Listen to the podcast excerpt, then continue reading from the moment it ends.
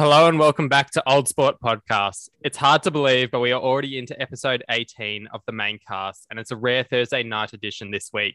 Gives us a fantastic opportunity to provide some mega previews of a huge weekend in sport ahead. We've got AFL, cricket, NBA, soccer, all here for you today, as well as an entertaining hit or miss section and some special moments of the week. I'm Hamish Stewart, and joining me as always to devour this buffet of sporting content is Hugo Carson and Ben Rosen. Ben, your Saints are off to uh, Queensland this week. Are you going to head up to Cazaly Stadium for your home game against the Power? Yeah, look, I'm not, but not through lack of effort. I um, I I saw that we were playing a home game. I had a quick glance at it earlier in the week. I'm like, oh, you ripper. Got a few mates that have just come back from from holidays that are Saints fans. I'm like, here we go. We'll tee up a nice group to to go watch the game. So I um organize a group chat, send something in, like, hey boys, be great to to get to the game as a big group. I'll grab the tickets.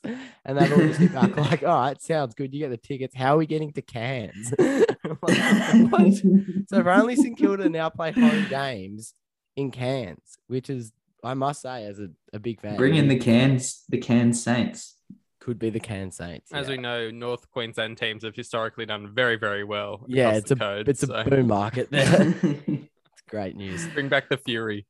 Um, we'll get right behind that. Um, all right, that's enough silliness. Hugo, do you want to talk us through briefly what happened last week in around the sporting world?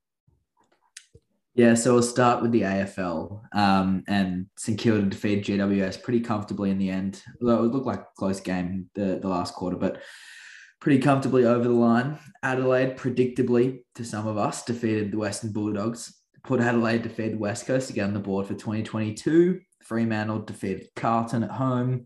Geelong defeated North Melbourne. Brisbane defeated Gold Coast in a Q clash. They now have a dominant record in that. Melbourne defeated Richmond on Anzac Day Eve, I guess. Sydney defeated Hawthorn on Anzac Day, and then in the big clash in front of 85,000 people, Collingwood defeated Essendon. Meanwhile, in the Formula One, Max Verstappen won the Emilia Romagna Grand Prix after Charles Leclerc took a bold risk with a few laps to go, crashing and falling from third to sixth. Perez finished second, making it a Red Bull 1 2, and Lando Norris completed the podium, finishing third which caps off an amazing McLaren turnaround from the first few races. Sadly, Daniel Ricciardo couldn't convert a very impressive qualifying practice sessions into a result, instead crashing with Carlos Sainz in the first lap and completely disrupting his race and forcing Sainz to retire.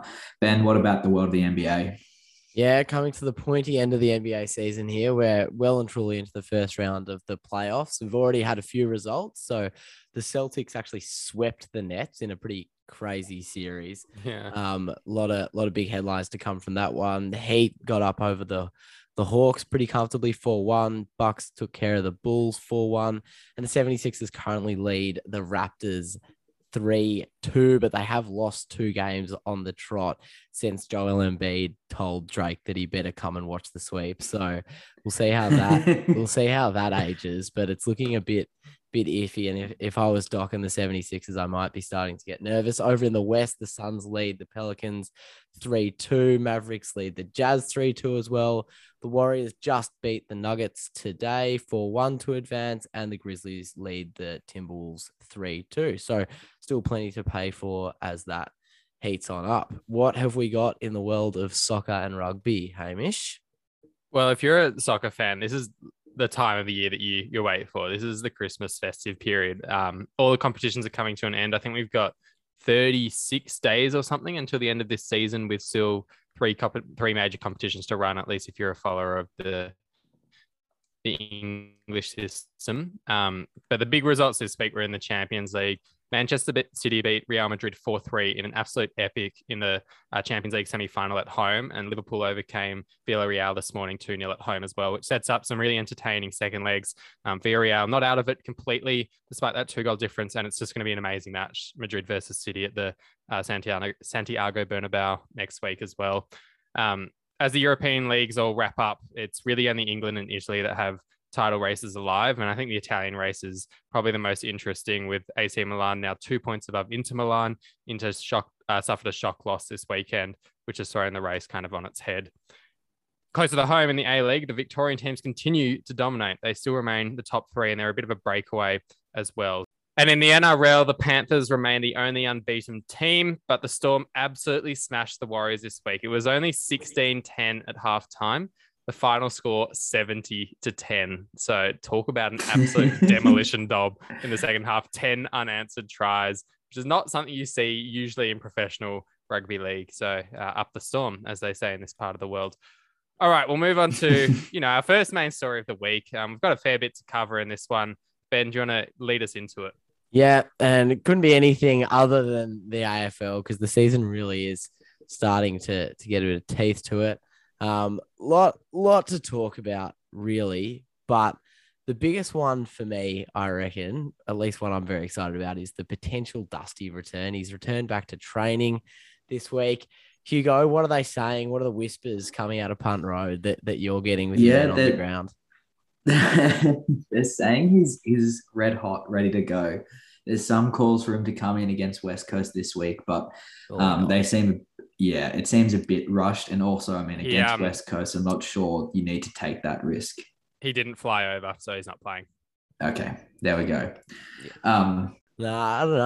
I, I I reckon get him back sooner rather than later. He's not the sort of player you work through the VFL. Like it's Dustin. uh, sure, I, I get that, but like coming coming in with they're playing Collingwood. That's a huge game Saturday afternoon. Oh, you Um, get him in for that. so yeah, he'll be he'll be back, and I don't think he won't touch it much, but he'll he'll kick three goals, and I mean he he will touch it a lot, but you know Dusty be will be Dusty. it would be hilarious if you worked him back through the VFL and some poor bumpkin on a, s- on a Sunday morning who's probably How many fend offs can you get?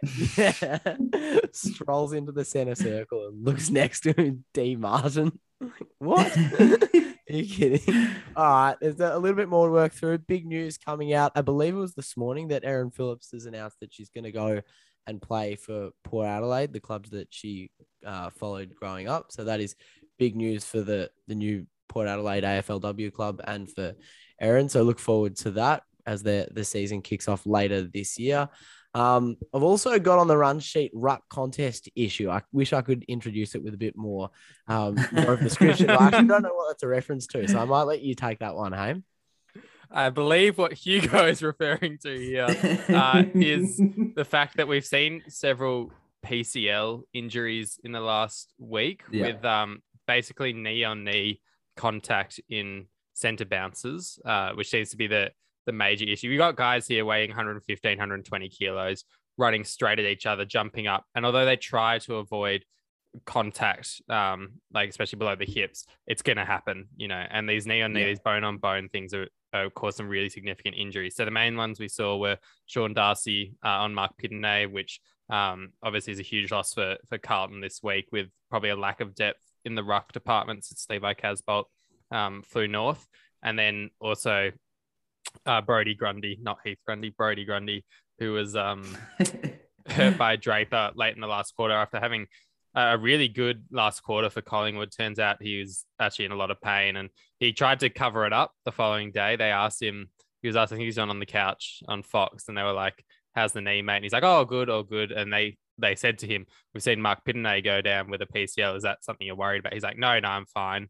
Next day, scans, he's out for probably three months as Wow. well. So I guess the Yeah. issue is should we change how we go about the centre bounce to avoid the knee on knee contact? How would you do that? And that Yeah, is where we turn to Hugo. yeah, the debate today, they actually had um, Max Gawn on on SEN today to talk about like the technique of ruck contests and things like that. So yeah, what he said was you try and avoid the knee on knee contact, but him as a ruckman, if he loses a few contests and then decides, no, I really need to go in hard for this one, he's just going to run straight at the opposition, put his body into them, like, you know, go for the ball, not just take them out, but he's going to want to do that. And that only happens where you get a run up and line up at each other at the center bounce. A way you get rid of that is remove the center line and also ball the ball up, like throw the ball up, not bounce it. So it just becomes a normal right contest in the middle. I understand that that's not the traditional image that we have after goals or to start, you know, the grand final. You have the two big ruckmen running at each other, but Um, I'm not sure if I agree with it, but as well, but there's um definitely some issues there, especially I mean the Darcy one was a lot worse, I think, than the the Collingwood one, the Grundy one.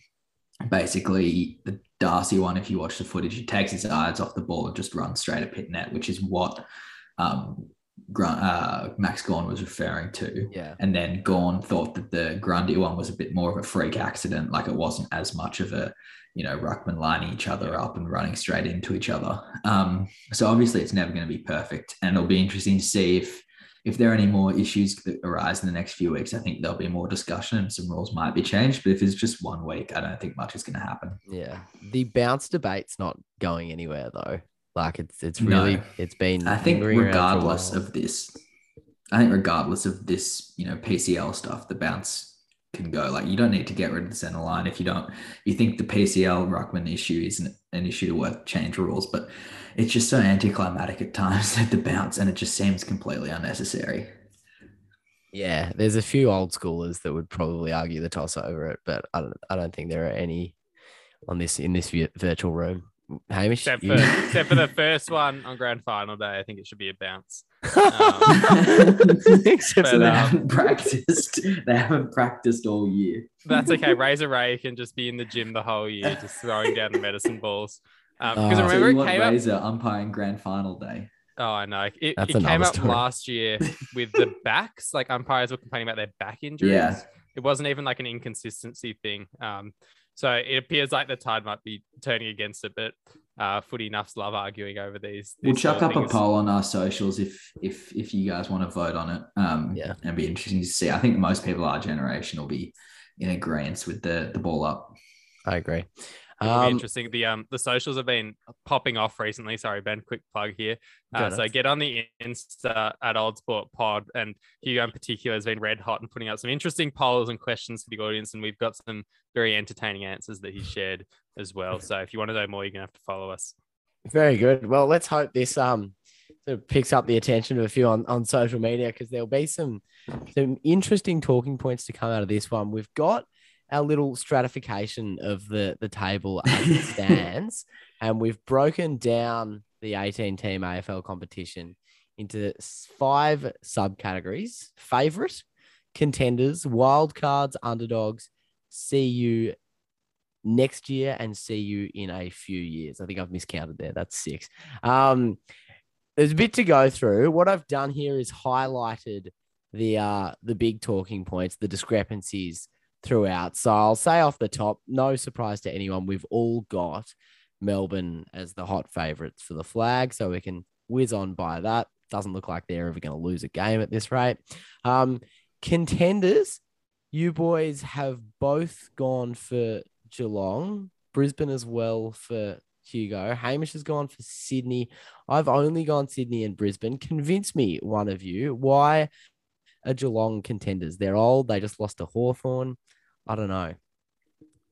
I think they're a long way off Melbourne, um, but I think they're as good as Sydney or Brisbane, and I think they're better than the next pack, um, which may be proved wrong. I it's not even a week by week thing. I just think overall they're probably um, in that that bracket. Um, I'm still like I, I'm I think the Swans can win the premiership this year if everything goes well for them, um, but I think they're only one or two injuries away.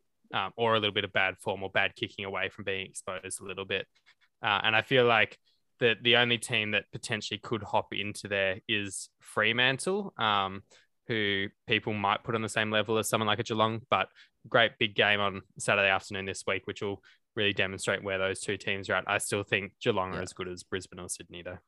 Okay, well done. Um, I'll throw to you, Hugo, on the next one. We've got our wild card categories. So teams that could make a push come September. We're much the same across the board.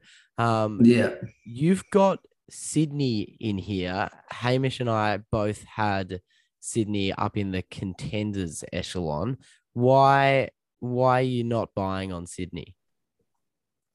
Look, I think they're similar to what Hamish was saying, where they're they're just. I think they're a few injuries away, um, and they just haven't looked perfect through four quarters of many games. The Geelong one, they demolished Geelong, but there was a lot more than just footy being Yeah. played that day, I think.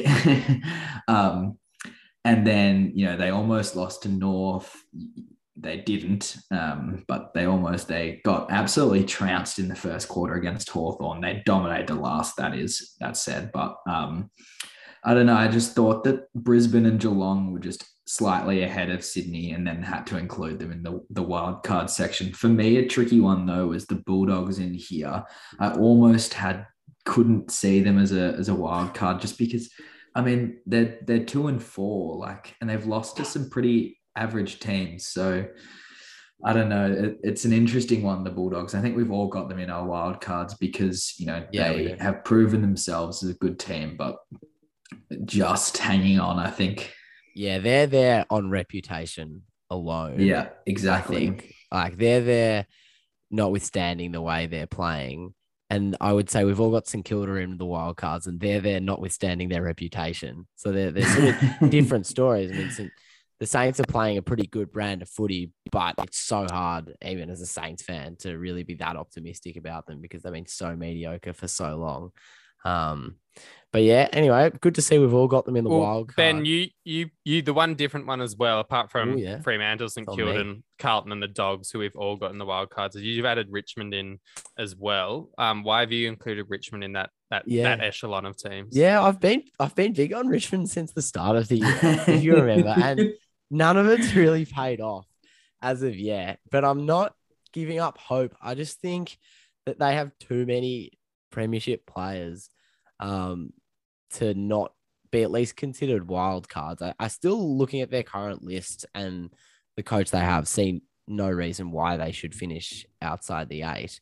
Um, on current form, they're obviously not playing the standard of footy that would get them there, but I, I think they've still got the cattle. It's a real momentum game. Even when they were at their absolute best, save 2019, uh, uh, they weren't a, a dominant home and away season football team. So I think they can they can do enough to get themselves in the top eight. And if they do, then I think they they meet the exact definition of a wild card in in the sense that you just wouldn't want to play a team with Dustin Martin on the MCG in Yeah. final. Doesn't matter what sort Absolutely. of doesn't matter where they are. So I think just I will go a very strict definition of the word wild card, and I think that they are just that. Does that satisfy you, Hamish?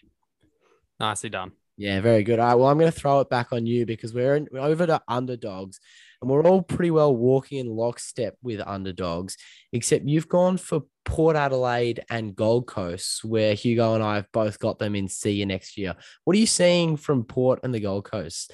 Um, Port on the one win, and Gold Coast, I think, on two. That's giving you any sort of hope. Yeah, so I'll, I'll break down what we all have here. So we all had um, Collingwood and Richmond, except for Ben who had Richmond in the previous one.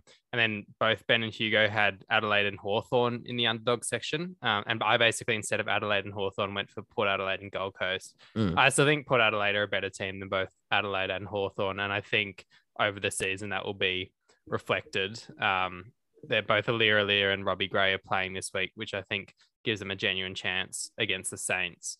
They're not dissimilar to Richmond in terms of their list compared to last year is very much the same. And um, they're not that bad compared to how they were last year. Even if they slightly overachieved and they weren't a top two team necessarily uh, deserving of that, I still think they're a team that should be between that 12th to 8th kind of bracket, which is where I see the underdogs. And then for Gold Coast, like I haven't watched many of their games, but that win against Carlton was impressive. And just personally, I think they have a better list than both Hawthorn and Adelaide, who I just I just don't buy, unfortunately. Um, Yeah. it's like the the last quarter against Sydney was just so emblematic of Hawthorn, I think. And the one game Yeah. I've watched them this year was that game against the Saints. Um, and Yeah. they just got mauled. So I can't see them being in that that bracket. Um, and I would have had Collingwood down as well, but Collingwood have kind of shown me that they can win across four quarters like they did last week. Um, they don't have to just play kind of a free flowing attacking brand as well. So that's why I went there. Um, I'm interested to get your your guys' takes on why you've got Port Adelaide in the the see you next year bracket um, alongside Essendon and GWS, who we we all had. Hugo, you want to take the right of reply on this? sure. I just think that without Charlie Dixon, Um, Robbie Gray seems honestly like early call, but I think he might be a bit past it. Um, his best game all season came against Carlton, and even then, he could only put on, I think, one good quarter. Um, so it is good to have him back, but I just think they their current list without a big key forward that has proven as a goal kicker, I just think it's too big a, a hole to fill. Um, and coming back from 0 and 4 is pretty hard to 0 and 5, sorry, is pretty hard to do. So I just think they'll lose enough games from here where it'll just be too hard to make finals. Like you just lose a couple that you should win. Um, and then your season's already over starting 0 and 5. Um, I mean, who knows? I, I don't hope, but they, they might make finals. Um, and then I'm interested that you Adelaide lower down because they've proven they could beat some good teams as well, Hamish. Um, why have you got them? Remember that that performance against Collingwood. Um, I just I feel like they're they're they've played their best. Like their team is unchanged this week. They don't have anyone left to bring in, and they're still so reliant on Taylor Walker up front. And Ben Keays is playing like just amazing footy in the midfield. Um, forget Jarryd Lyons; he's the best like steak knives delisted player to be picked up in the last five years. He's a, he's a gun, but I, I think it just I don't know if their game style really holds up um, over the whole season. It's a pretty bruising style, and I'm not sure they've got the the depth or really the talent. Um, I think they got the dogs at the perfect time on the weekend. Yeah, yeah, that was a weird match. That one. I Yeah. tell you what, though, I, I remember someone calling it. Credit where credit's someone due. Who, someone who knows their footy. I tell you Someone who really knows their footy. The only other one I want to talk about, boys, because this one I feel like has flown under the radar. Is it just me or do West Coast have too many good players and a premiership coach for us to to be so blasé about them being a, a legitimate bottom two team? I mean, we've I all think- got them there with North. Um, no well, it's, one- it's not even a bottom few bottom two team. It's see you in a few years. I think they have to commit to a full rebuild here. Honestly, like they, I saw this um, post on social media, and it was, it's okay to be bad and young or good and old, but you can't be bad and old, and that's what West Coast are. Um, they just have like they they've gotten a lot of their players back, maybe not a full strength side, and they were not competitive on the weekend at all. Like that was atrocious in several games they've had this year. Like Yeah. it just does not work. There's too many old players who are past it. And I think that's why they've got them in C in a few years, not C next year, because I don't think they can compete next year either. That's my definition there. I think North have some exciting young players, but they're still a few years away from it. I almost almost had Richmond here as well. really. If if because not not it's not ladder position. It's just if if they, they can't do it this year and it, they they look past it, then they can't rebuild next year. That it's going to be a full rebuild. They've played so well for so many years. It's most teams, you know, Hawthorn have now had to commit to a rebuild. Geelong haven't, but Collingwood did for a bit there, and you know it happens. And maybe this is Richmond's here. Anyway, I didn't. I still think they're an underdog, but um, Can I um yeah.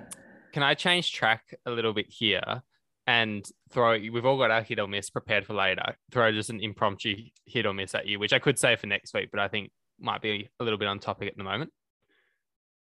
Yeah. Go and, nuts. and that is okay. Um so Jordan De DeGoey is out of contract this year at Collingwood Mm. and he will get bigger money offers from elsewhere. He obviously has a lot to repay Collingwood for the way they've stuck by him over time after time after time when he's mucked up off the field, to say the least. Um, and Yeah, that may still have greater repercussions that we don't know about yet. Um, but if you're a Collingwood list manager, I think this season's going to put a, it's going to, you don't want to get too far ahead of yourself about where you're at. Um, because if you look at their key position, you got Darcy Moore and then really not a whole lot else. Would you let Jordan DeGoey go, knowing that you're going to get a first round compensation pick for him? And if you finish, let's say Collingwood finished like uh, 14th or, or 13th, um, that's going to be pick five or pick six. You get it straight after your first round pick. Um, is that going to be better for you in the long run than throwing a whole lot of money at Jordan DeGoey, which potentially means you can't actually re-sign on other players in a, a, couple of years' time, or do you keep one of your stars around the club? What are you doing? Um, I'll say I'll say you should trade him, hit or miss. Yes, hit. Absolutely. Yeah. Uh, what what's he actually done? Yeah. Like, I don't know. Has I don't think he's finished top five in a BNF. Um, I actually don't even know if he's finished top ten in a BNF. He is a he's a flashy player and he's shown a lot of promise, but he's not that young anymore. As you said, they'll definitely get overs for him. Um, and I don't think he he doesn't really seem like he wants to be there. There was a discussion that um I think I heard Joey Montagna uh, having on one of his radio shows that clubs should be more open about letting go of players that just clearly don't want to be there. Um, and I and I think there's a lot to be said for that, especially a player like go where you know you're going to get so much value out of trading him. I think it's a it's a no brainer. Yeah, I agree. Um, I think it's a type of player that North might try and target because they might actually be able to get him. Um, I, it is interesting. You don't know as well what Collingwood players think of him. Like he could just be someone that they don't want around the club either. I mean, I wouldn't want him around my club personally. If Carlton pick him up, I'll be furious. Sorry if you're um, listening, Jordan. no, not sorry. Don't be a dickhead. Um, I mean, you know, everyone deserves a second chance, but he hasn't shown that he's trying to. What about a 15th chance? Yeah, exactly. um, um, yeah, I mean, if you can get a good deal for him, absolutely. You agree? All right. Um, it depends where they finish. So if they end up finishing like tenth or 9th, and the like picks like could pick, yeah, which they very much could, which is like pick nine or pick ten, then I'm like, hmm, geez, is is he going to be worth more to you than a pick nine or pick ten? Who I don't know how good the draft class is. I think if it's a top five pick, you definitely get rid of him. Um, and they will know more about where he's at physically and mentally than and emotionally than we do. But uh, I think it'll be really interesting if he's around pick nine, pick ten, what they what they do with him there. Um, all right, we should move on. Hugo, take us over to the US for some NBA playoffs discussion. Yeah, absolutely. Um, there's plenty of headlines and storylines to discuss coming off some of those results. Firstly, the Nets and Celtics. Do the Nets just suck, boys, or like are the Celtics a real challenger for the title? I think the Nets are pretty bad. What is what a series? What yeah. what happened to Durant? Like good he, defense. Yeah, really. The, the the weirdest thing for me, not that it had any material impact on this the series, was the leak that Simmons would play game four. Yeah. And followed up by the announcement that he wouldn't. I didn't understand that at all. And he got absolutely slammed in the yeah, US broadcast God. media. Stephen A. Smith yeah, had a few choice words. Did he ever? Yeah. Um, Hamish, did you catch any of the series? Do you, do you think the Celtics can can challenge? I guess that's a no. Um, uh, well, I mean, I think they can. They've got Jayson Tatum. Yeah. Uh, who's a who's a serious player, so um, that can carry them yeah, a long way. They're so... also they're also in the East, um, which means that they've always got a, a shot, um, at least historically, of of getting through. But they've got this the season. This round, season, so. you're you're wrong, Hamish. The East is the the much tougher one this year, but we'll see. There's a sounds like something a, a, Miami Heat fan would say. no, no. Um, I mean, I, I do think the Celtics could go all the way. Um, they're a really good side. It'll be tough against the Bucks, but they definitely got the defense not to stop Giannis, but to to keep him down. And then without Middleton, it'll be interesting to see how the Bucks play against a team as as good as the Celtics. Um, they pretty comfortably got past the Bulls. Um, meanwhile, elsewhere in the East, the Heat and Jimmy Butler completely destroyed Trey Trae Young. Basically, mm, um, the Hawks managed to get one win, um, but then in game uh, four, uh, with they were without Kyle Lowry and Victor Oladipo inserted himself into the the starting lineup, not the starting lineup, just the lineup, um, and looked really sound. And then in game six, game five, sorry, um, they brought Oladipo into the starting lineup and were without Jimmy Butler, so without arguably their two best players or two of the three best players, and and easily beat beat the Hawks. And their defense is just easily one of the best in the league and comparative to to the Celtics and Jimmy Butler quietly going along in his work and, and could be one of the best players of the playoffs. Such a star. Yeah. Yeah. Well, he's got the the the highest points um, contributed to on offense and the least points contributed to to for on defense. So that's always handy to have. Um, I'm not sure if you guys have seen too much of the the other series going on, but a few few storylines that James Harden seems pretty done, um, struggling in that series, and then Embiid also going down injured. It'll be interesting to see if they can get a win there. Yeah. What's his injury? Uh, it's a f- thumb, I Thumb, think, yeah. or a finger, and um, he can play through it, but he definitely seems affected on defense, especially, um, and he'll need surgery after the season. So it's definitely not an insignificant thing. Um, but at the moment, he's he's playing through it. Yep. Um, and then in another exciting series, we've had the Grizzlies and Timberwolves. I'm not sure if you guys have followed this at all, but I've been watching along. There's been a few 20 point leads or 20 point um, runs that have been completely converted, including two in a row, basically from the Timberwolves. And then the Grizzlies came back from both of those to win the game. And then in the last game, um, Karl-Anthony Towns was waving goodbye to the Timberwolves when they were up 15 and then proceeded to lose the game. So an exciting series, Ja Morant, insane dunk. I'm not Yeah. sure if you've seen it. We can put it on our socials as well. yeah, that was nuts. just jumping over people for fun. Um, and then another exciting series is the Suns versus Pelicans, which everyone seemed to be not too keen for. Yeah. Um, Suns were looking pretty convincing to go to sweep the the Pelicans, which were the the eighth seed, um, coming in from the play in. Um, and then the Suns have lost Devin Booker, but even before that, they lost Devin Booker, weren't looking too comfortable against the Pelicans. They do now have a 3 2 lead, but Pelicans could easily go home and make it 3 all. Um, it'll be really interesting to see where that goes. And maybe the Suns aren't as good as everyone thought. We'd love a game seven. Oh, that would be. We always love a game insane. Two best words in sport. So they say. Isn't that Yeah. right, Hamish? Absolutely. And we also um we, Hugo just missed the biggest story of the week, which was uh the second headline on the news tonight in the sports section was a piece of footage from Klay Thompson's uh Yeah. entry tweet. They they do a little tweet when they arrive at the ground in their their hip clothes.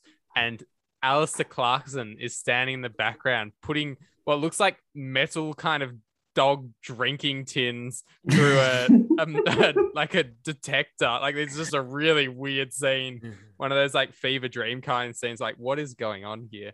Um, just standing in the back of Klay Thompson's entry tweet. So um, Yeah. it's good to see that Clarko's enjoying himself and, and on the right the right train when it comes to the Warriors. Anyway. yeah, absolutely. Um, All right. Well, uh, Yeah.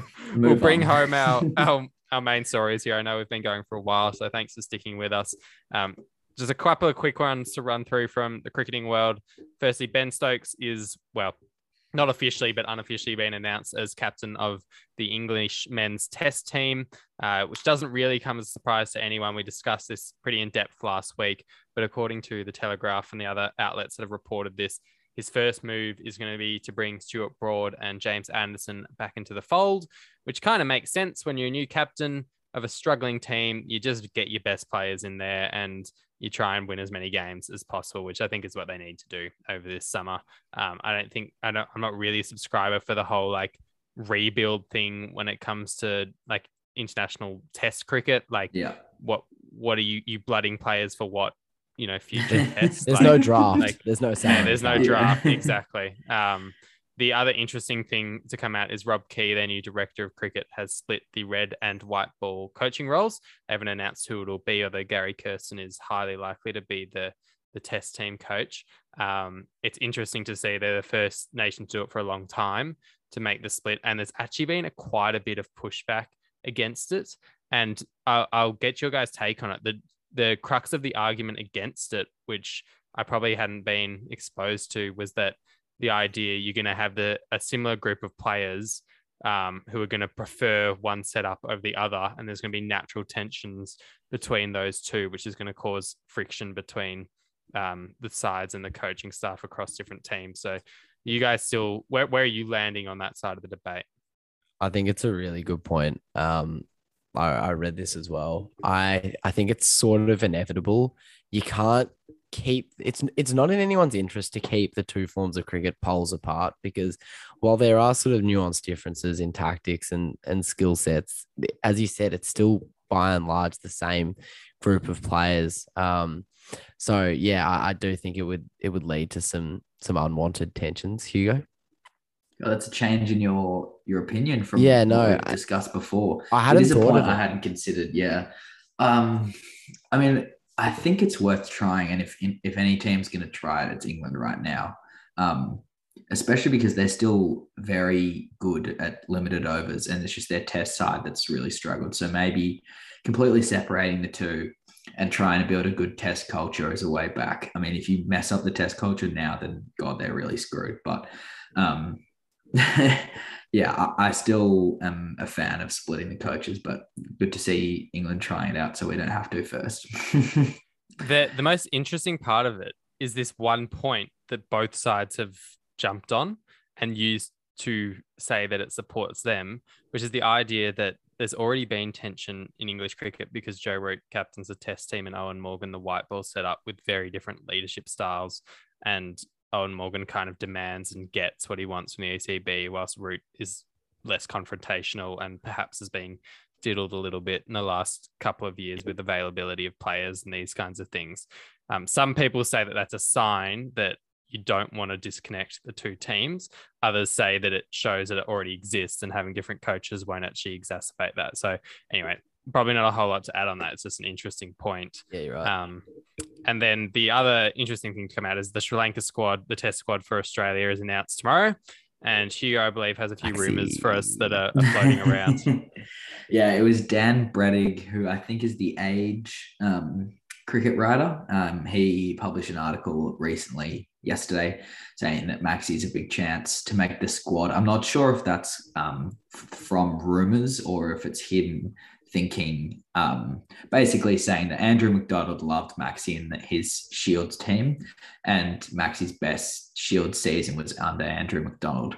Um, so maybe that could lead to Maxi being included in the squad. There's going to be two big squads, including a touring Australia A side, which hasn't happened since COVID, and they included a couple um, young spinners in that lineup, which are exciting. I think it was Sangha, um, Kuhnemann, and um, uh, who's the Victorian young spinner? He's only played Murphy. Matt Todd Parker? Murphy. I don't know. Todd Murphy.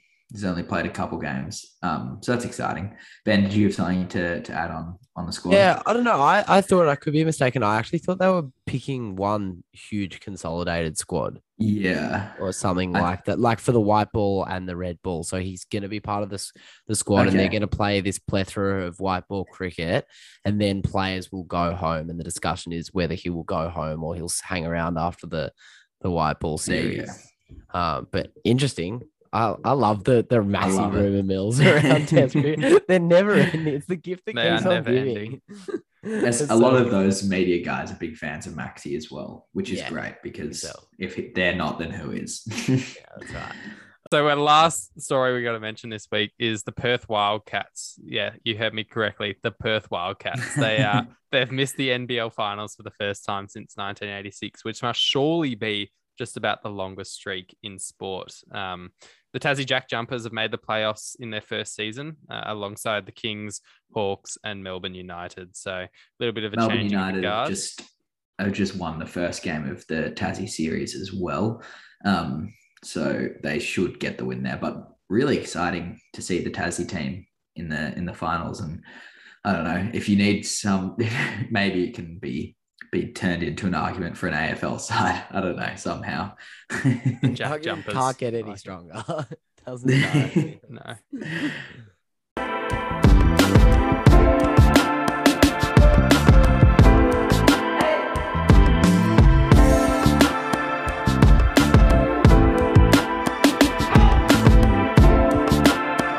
now we will move along to our, our moment of the week. And and I'll start with a, a pretty simple one that's that's close to my heart, and that's Higo, Jackie Boy Higgins, the young Saints recruit, the the superstar small forward, kicked another crucial four goals on the weekend in the Saints win over GWS on Friday night. A man on the ground, Hamish Stewart, saw it all live. It, it came on the back of a five goal haul the week before. He's now a couple of goals behind in the Coleman medal, probably the small forward forward in the rolling all Australian team. And all this coming off the back of a round one performance, which had performance which had a lot of pundits calling for him to be dropped out of the the playing spot. So an excellent an excellent bounce back um, and a, a, show of great steel and resolve from a youngster and uh, obviously someone someone I grew up with. So wrapped wrapped to see it, boys. What have you made of of Higo's performances? Yeah, it's been really exciting. Good to have, always exciting to have good small forwards in the comp. They just add so much to the game, especially ones with good personality. Uh, personality, like we saw in Anzac Day, Jack Ginnivan, another great story. Mm. Um, and then also, I'm not sure if you saw it, but uh, Higo actually interviewed very nicely at Fox Footy afterwards, which was good to see, including an interview from Nick Riewoldt, who was the one who was saying he should have been dropped. But um, no, it was apparently all good um, from Higo. So no, very exciting.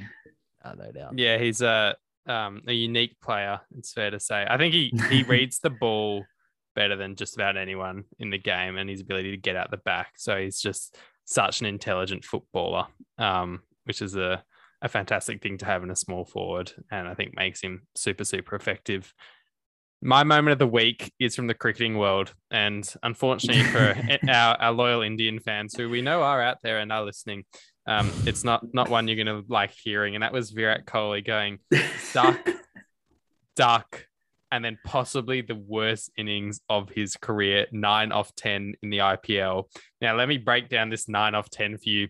Um, he literally looked like he could not see the ball. So he his first one the only one that came off the middle the flick off the pads that lit bounced so closely to going into uh, Daryl Mitchell's hands at this specialist fielder position they've got now got for Kohli, which is like front forward square leg because he flicks in the air.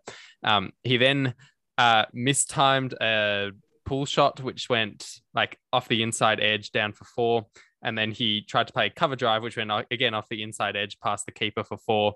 Um, so he was then on eight of his runs. He kept missing it. He got a single back on strike for the next over, missed a couple, got bowled a bouncer, and then he it was it was such an embarrassing dismissal for him. Played a pull shot, but it, he ended up getting caught off a balloon up to gully. Um, it was just a really really grim grim innings, and he walked off and he after the two ducks he'd got previously going into this innings, he walked off with that wry smile on his face, like it's just not going for me.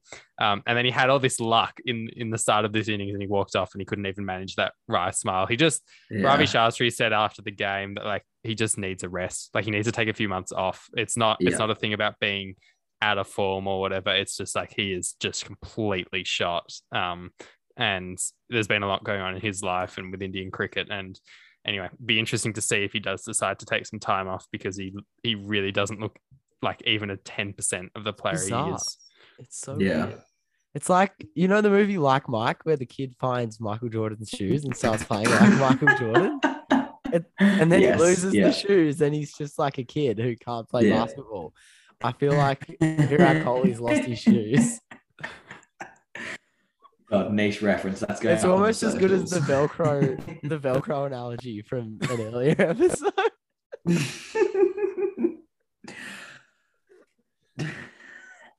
yeah, I love it. One of the best we've had. um, Hugo. All right. Yeah, shall we move on? I mean, this is arguably the best moment of the week. Um, and that is former AFL player Damien Cupido he put on an absolute goal kicking clinic in country Victorian footy on Saturday.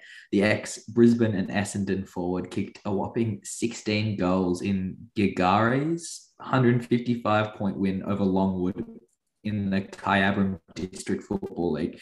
Make sure you check out the photo of, of him giving the post match speech on our socials. He's an absolute unit right now. He's got a jumper that I reckon is about a 4XL. It's too big for him. And then his shorts barely go past his halfway down his thighs. It's I mean, 16 goals in a game is pretty handy, isn't it? Credit You love to see it. Um, well done, Damien. He was a he was a fan favorite at his time at the Bombers. So great to see him doing well. Um, fan moment of the week this week comes in from Michael. Thanks for sending us an email at oldsportpod at gmail.com, Michael.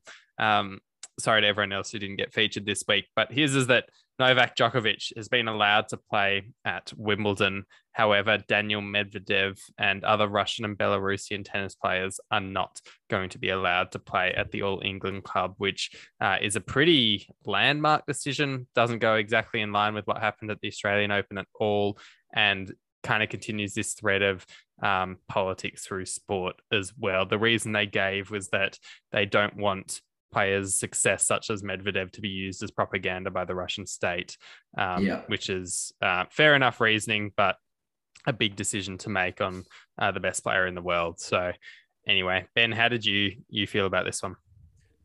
Yeah, uh, we had the discussion a few weeks back, and I, I, I mean, I picked up on what you said then, and I still very much believe it that you're not dealing with an ordinary set of circumstances here. These players have families that are still in Russia, um, and when you're operating or we, the circumstances you're dealing with with an authoritarian regime um, that is completely merciless, to expect these players to come out and full throatedly denounce the regime and what they're doing and imperil the lives of their families is a, a ridiculous ask. Um, at the end of the day, they're athletes, they're representing themselves, they're not representing their country. There are mechanisms you can put in place to make sure it, it strictly stays as such. Um, but I think that the All England club has probably missed the mark on this one. I don't really I don't know. I'm over the Djokovic thing, so I don't venture any commentary on that. I just think I'm almost at a point where you can let him play play tennis, but I, I think that that what they've done with Medvedev and, and other Russian and Belarusian players is is the wrong call. Yeah. I don't have too much to add to that one as well. Covered all bases well there, Ben. Um, I'll go through the on this day, on this week, a bit early this week. We've got from April 26th, 1931.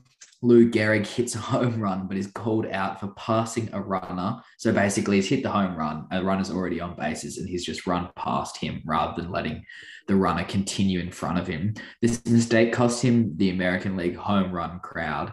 Um, him and Babe Ruth went on to tie the season. I think it just like baseball has such so many weird and niche rules. It just seems bizarre. Like, like how can this? It still is a rule as well. Like, how can something as stupid as that cost you a, a home run? You're out. Like, imagine if that came up, and surely fans would be in uproar if that happened nowadays. Like, it just seems so strange to enforce such bizarre rules like that.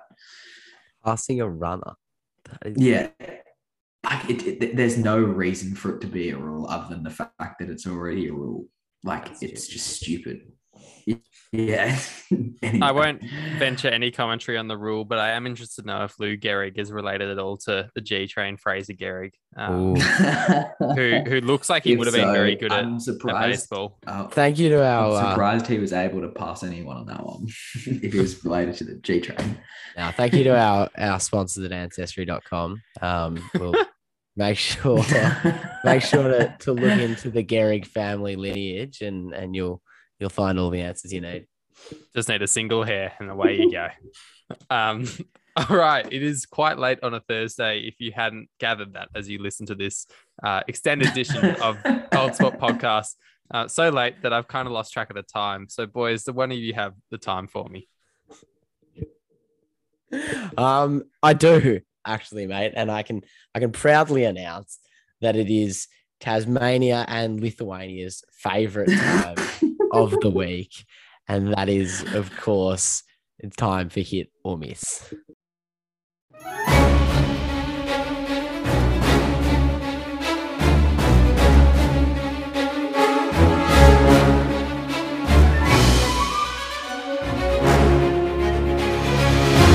Why don't you get I'll things start us started? off. I've got a yeah, I got a pretty easy one here. North Melbourne deserves a priority draft pick, hit or miss. Miss. Yeah. Um, I, um, this is this is not rational at all. It's purely emotional.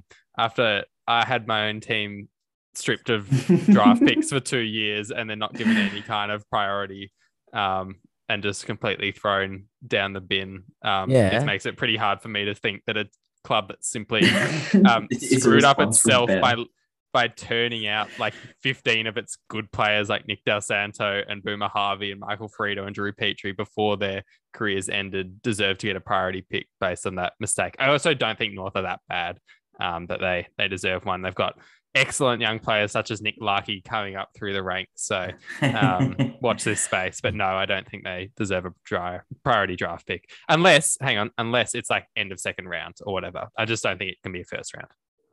Okay, everything you said was right there, but you realize that Essendon cheated.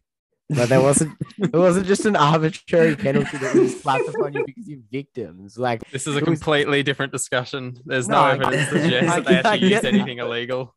ah, well, whatever. so Um, um I'll I won't go down that. yeah, whatever. hole. That'll hold up in court. it's late. I'll um I'll I'll answer your question, Hugo.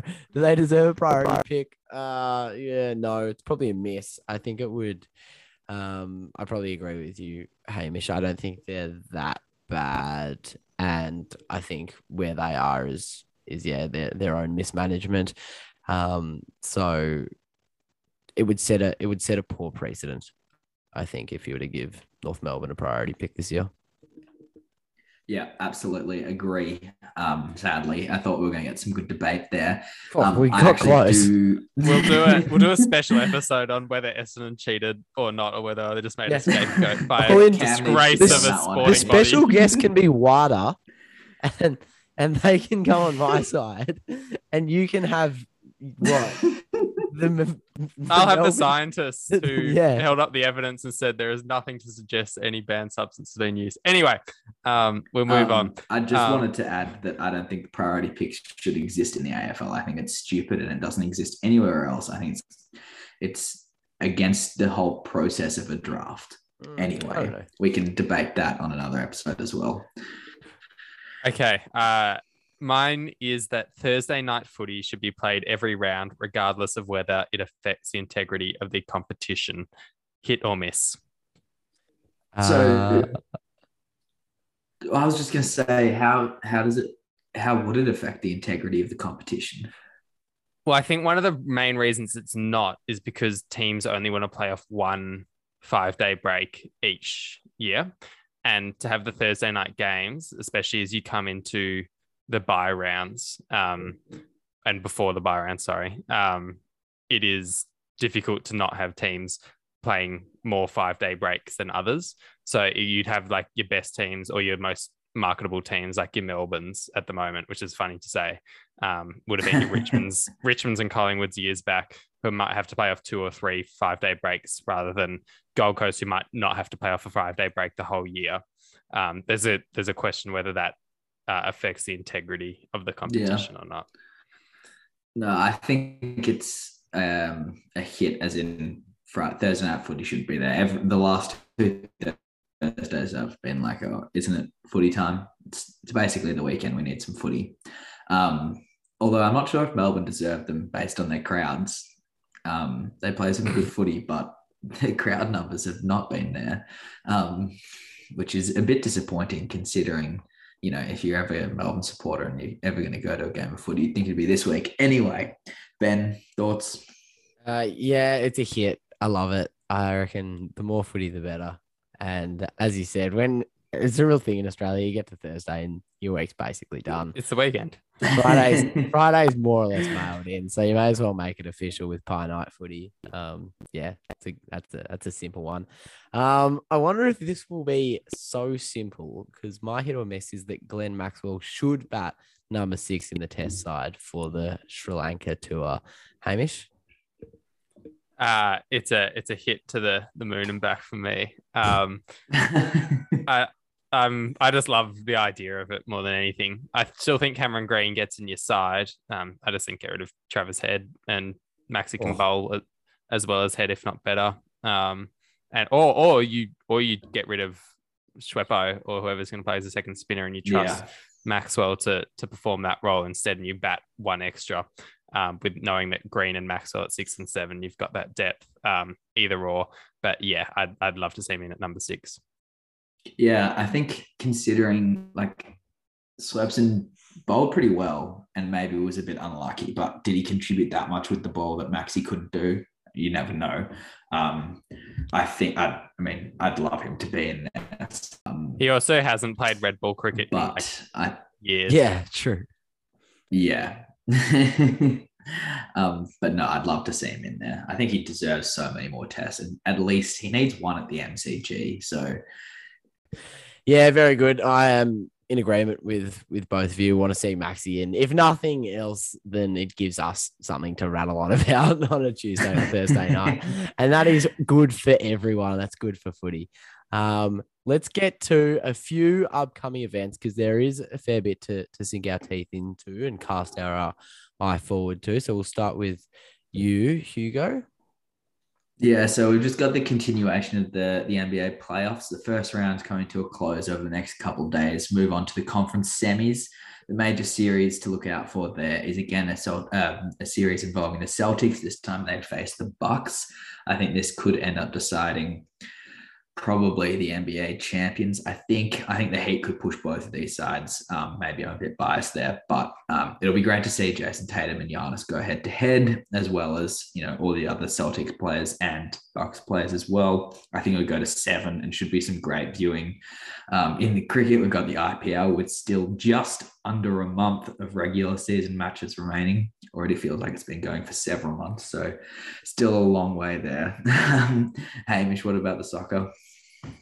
Well, the big clash is tomorrow morning, so that'll be played by the time this airs. But West Ham play Frankfurt in the Europa League semi-final, which Europa League a few years ago wasn't such a big deal, but it really has kind of gained some traction as a, a premier competition that you want to win as much as any of the the English trophies, uh, apart from maybe the league. Um, and if West Ham managed to get through to the final, it would just be the most amazing story, and you'd give them a real chance against either.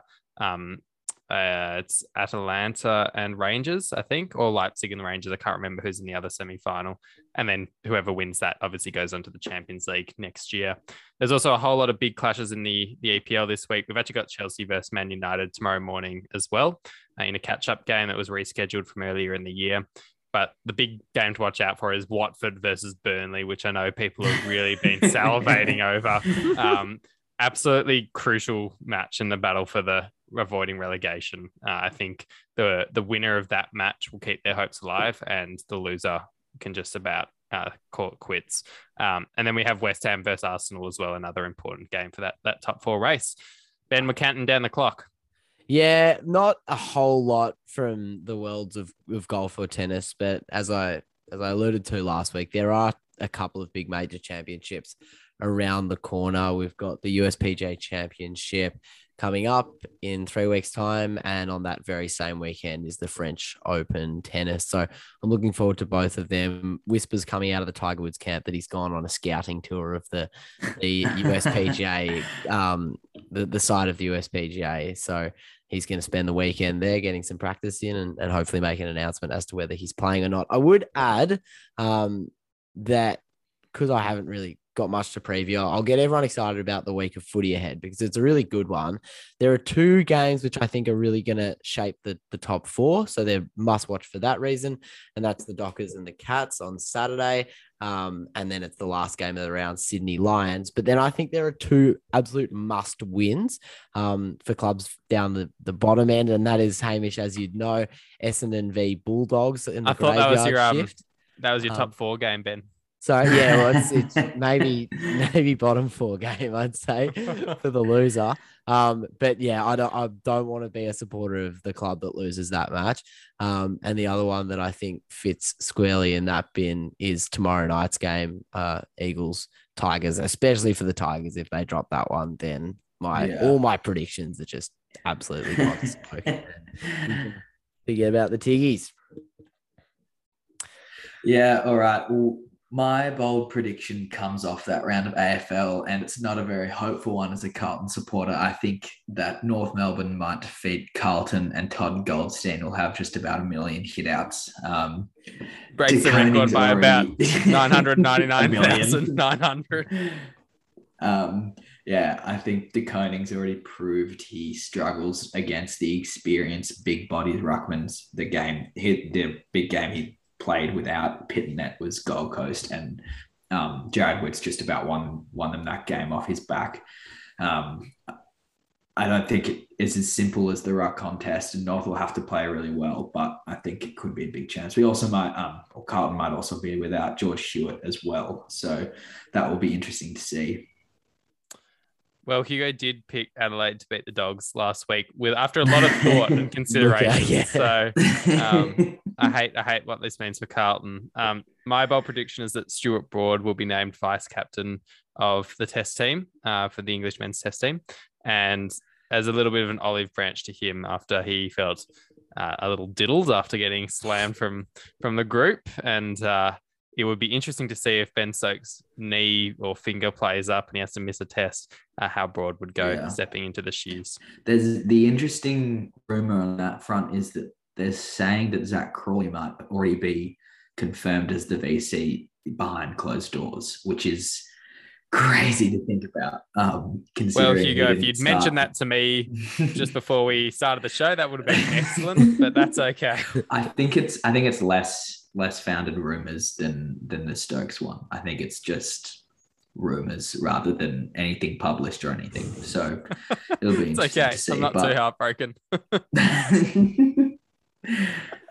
oh, awesome. All right. Well, then to wrap things up, I've got a really unbiased one, and that is that I think St Kilda's going to hand Melbourne their first loss of the season next week when we come up against them at the MCG. So you've uh, gone the bold prediction for next week's episode. That is very bold indeed. Yeah, correct. Well, when I, I gave my bold prediction, as I'm sure you'll remember about Ash Barty and Raf Nadal winning the Open, I gave that two weeks in advance. So I like to the, make the ones that count. I, I like to stay. We might have to do a poll of the best bold predictions at the end of the season. Yeah, we might have to. Oh, very good, gentlemen. That was a lot of fun. Uh, thank you to both Hamish and Hugo for joining me. Thank you to the listeners to to the listeners for joining us. I hope you've enjoyed as we've worked our way through another very big week in sport and, and we've cast our mind's eye towards another one. Um, giving you all the the tips and hints and bold predictions that you could possibly put into a sandwich from Hamish, Hugo, and myself. it is goodbye for now.